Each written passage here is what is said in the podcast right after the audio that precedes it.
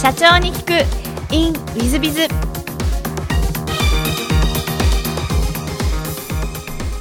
ィズビズの新谷です。先週の続きをお聞きください。あの DI システムさんは当初から今やってる、まあ、システム開発がそういう系でスタートしたという感じでいらっしゃいますか？あの最初はシステム開発を中心にやってました。なるほど。で、えーシステム開発をしてますとえーネットワーク関係のお話をいただくネットワーク関係のお話をいただくとセキュリティ関係セキュリティ関係の話をしていくと教育事業というふうにこう横に広がっていったということです、なるほどなるほど。DI システムさんで、えっと、設立した当初はもう上場よし狙ってやろうみたいなことは考えられたんでしょうか？あのー会社を設立して1年経ち2年経つとやっぱり会社の規模が、えーまあ、4人でスタートしたんですが50人になり60人100人近くなってくるわけですね。当然その私自身もですね、まあ小さい人間ですからこんな言葉でお話をさせていただくと申し訳ないんですがやっぱりあの多少なりとも豊かになっていくわけですよ。豊かになっていくとですねついついそのそっち側方面でこう贅沢をし始めるでこれはまずいなとこんな状態でずっと行くとどっかでやがて自分身を破滅じゃないけどおかしくしてしまうなと。であればもうここはガラス張りにしてあの一つの目標を作ろうと。であれば何かって言ったらもう全社員に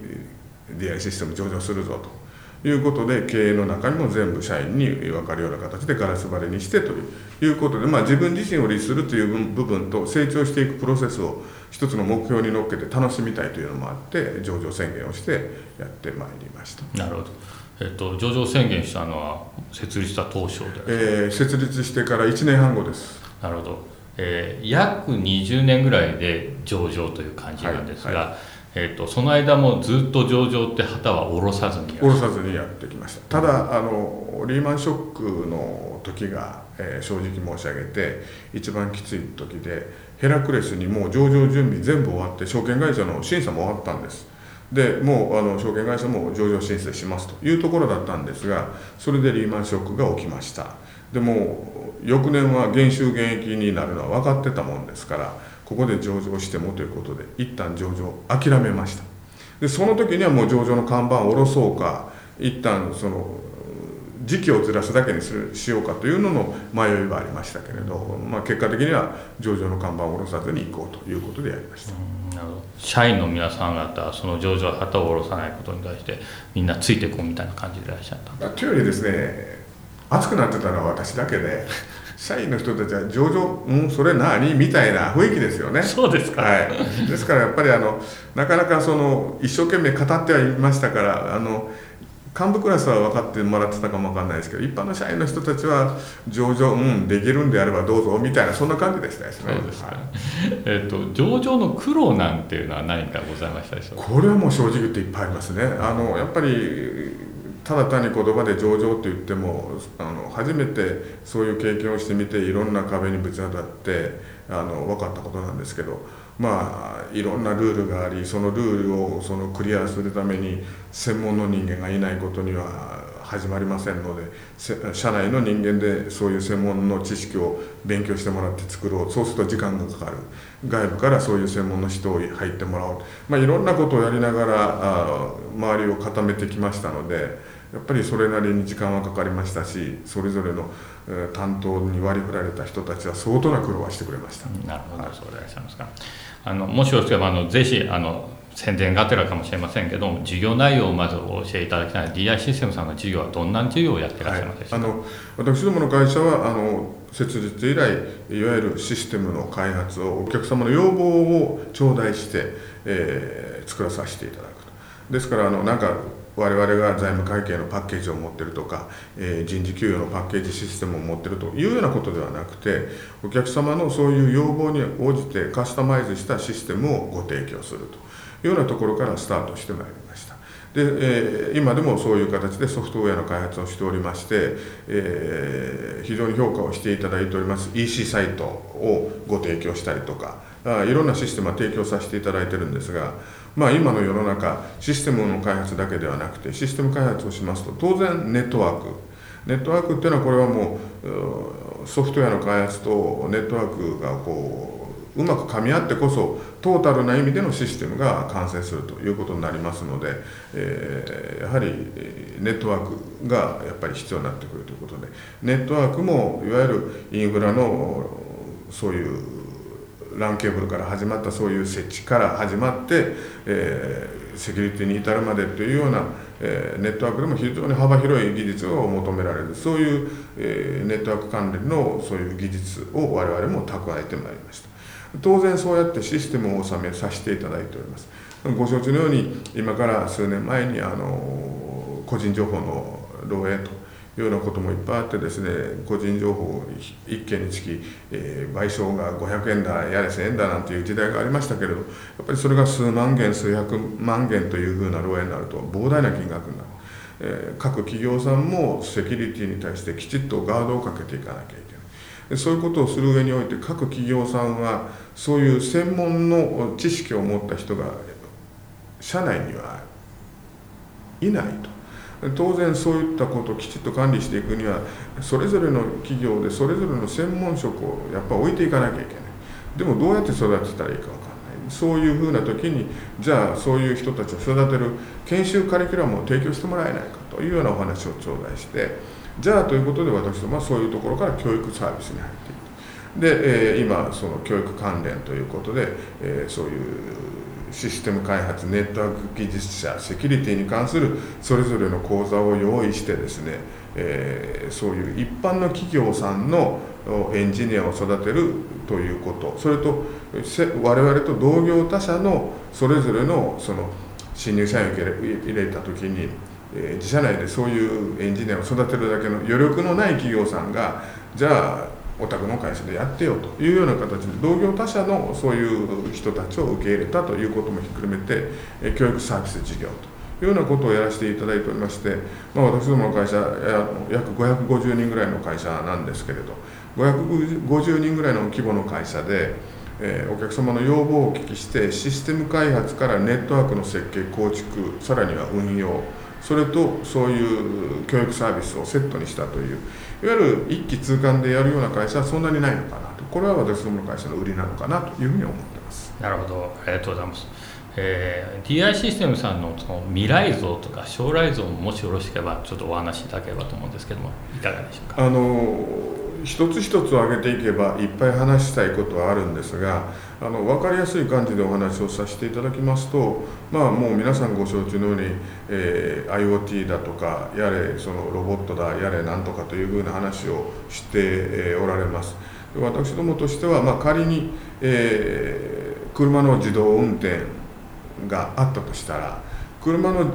を自動運転化するために車にはソフトウェアを組み込まなければいけません。でそのソフトウェアを組み込んだその車をですね GPS を通じて常にどこにいるかというのはこれはネットワークを通じて管理をしなければいけません。でそういった部分をひっくるめて車が何らかの形で、えー、悪さをするやつに乗っ取られたりとかするとやっぱりまずいですからセキュリティ関係きちっとしとかなきゃいけない。暗号化ひっくるめてですね。そういったことをひっくるめてもう近い将来そういったことが、えー、ソフトウェアネットワークセキュリティっていうのが融合して目に見える形でこういろんな技術が出てくるそういうものに対して我々が全て対応していけるようなエンジニアを育てた技術者集団として世の中にえその我々のサービスを提供していきたいとこのように思ってますというところですかね。はい、ありがとうございます。えーと、そうしましたらちょっと全く違う質問もさせていただければと思うんですが、えー、事前に好きなものを好きなことで、これ本当私はね感動したんですが会社が成長し規模売上利益組織が拡大したことに喜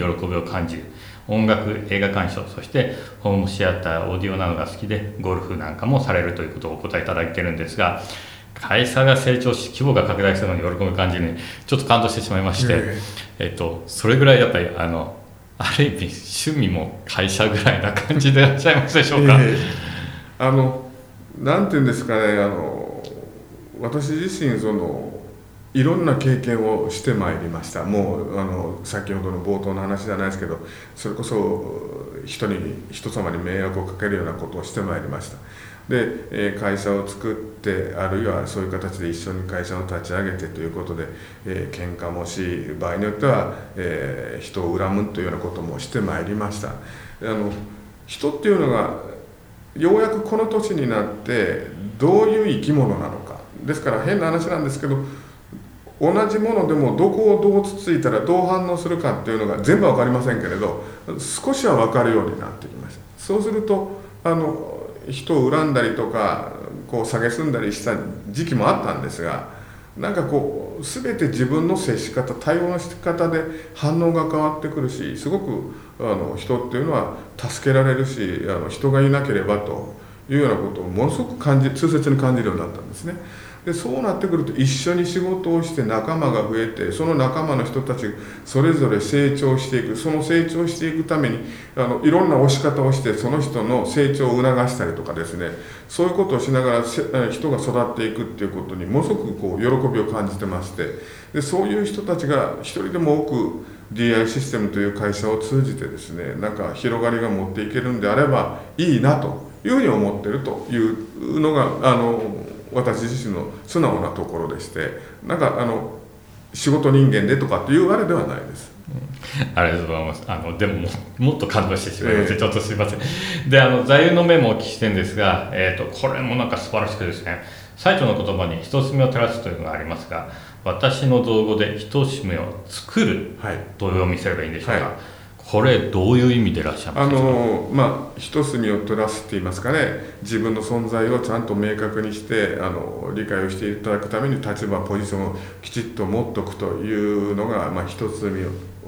照らすという意味だと私なりに理解をしたとしたら私自身は自分の存在価値を明確にして自分のなんかスタンスで一つのもの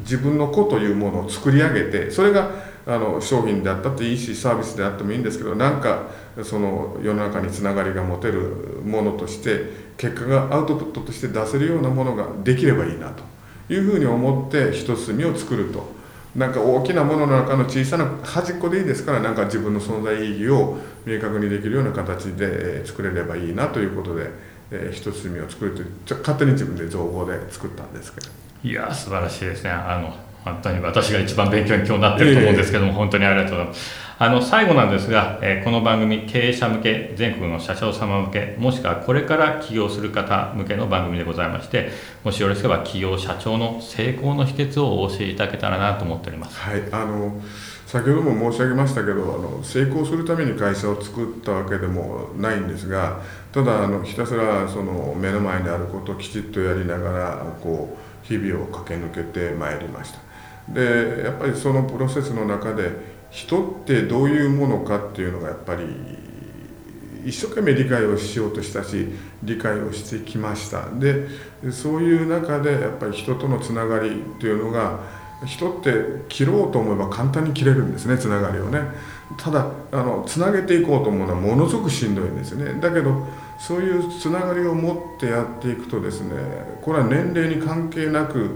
本当に自分にとってそれぞれ若い人たち含めていい存在になってくれるし自分も相手にとっていい存在でいればなというふうに思ってますんでそういうようなつながりを大事にしていくっていうのがとっても大事なんじゃないのかなと少なくともあの私自身はそういう形で今までやってきましたしこれから先もやっていきたいなというふうに思ってますということぐらいしか言えないですけど。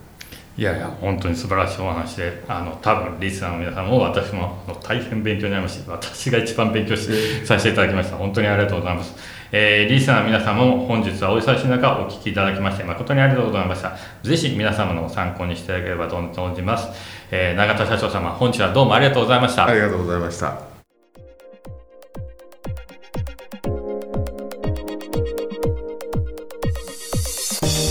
本日の社長に行くイミズ永田社長様 TI システム様あ上場企業の社長様でいらっしゃいますがいかがでしたでしょうか？いやもうちょっと私が久しぶりに感動しましたし私が一番勇気をもらったんじゃないかな。20年かかっても諦めず、えー、でもその情熱がという話も終わり際におっしゃってらっしゃいましたが、えー、そういうことだと思って素晴らしいなと思いました、まあ、特にその最後の人と人とのつながりを大切にという話ももう私もうどんでませんしあの悪ガキだとあの社長様おっしゃってらっしゃいましたが実際はすごく自分を律せられてらっしゃって自分のことにすごく謙虚でいやまだ私なんかがとこういうのが一つ目を作るという言葉にもなってらっしゃるんだなと思いましてこれも含めて私としてはあの非常にあの感動した次第でございます。リスナーの皆さん方もいかがでございましたでしょうか。まあ、ぜひあのリスナーの皆さんあの勉強を参考にしていただけたら嬉しいなと思っております。本日の社長に行くウィズがここまで。また来週。経営者を応援する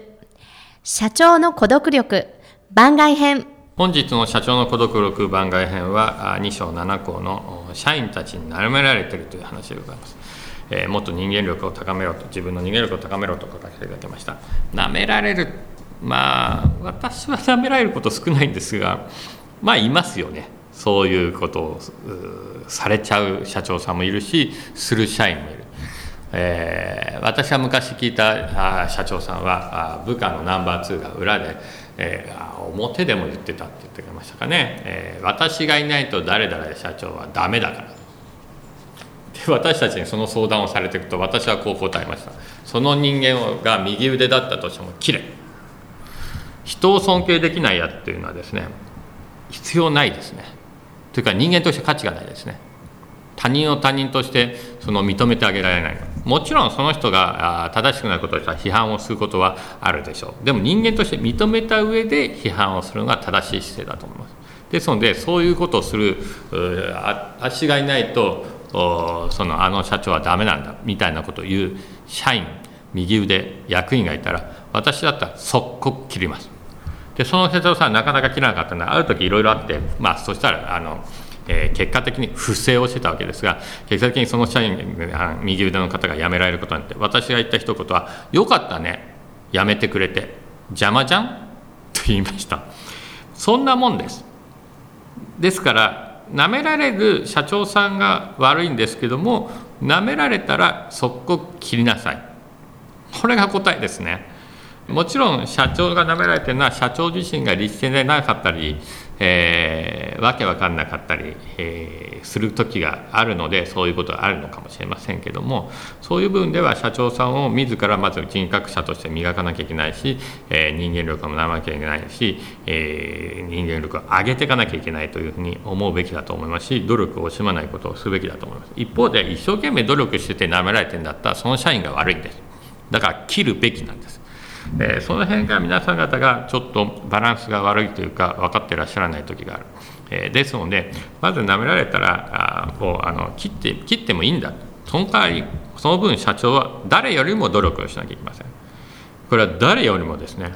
ある意味周りの社長の誰よりも努力していると言えるぐらいにならないと社員になめられるんじゃないかなと思います。そういう意味で、えー、まあ、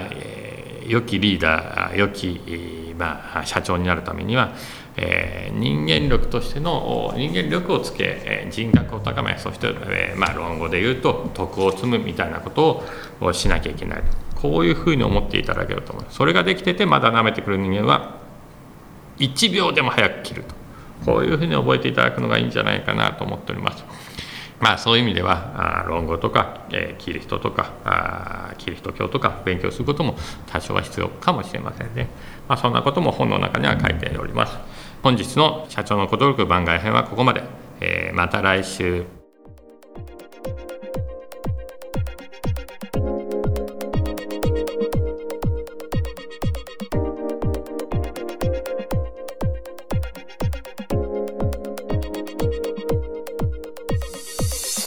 本日も社長に聞く in WithBiz をお聞きくださり誠にありがとうございました。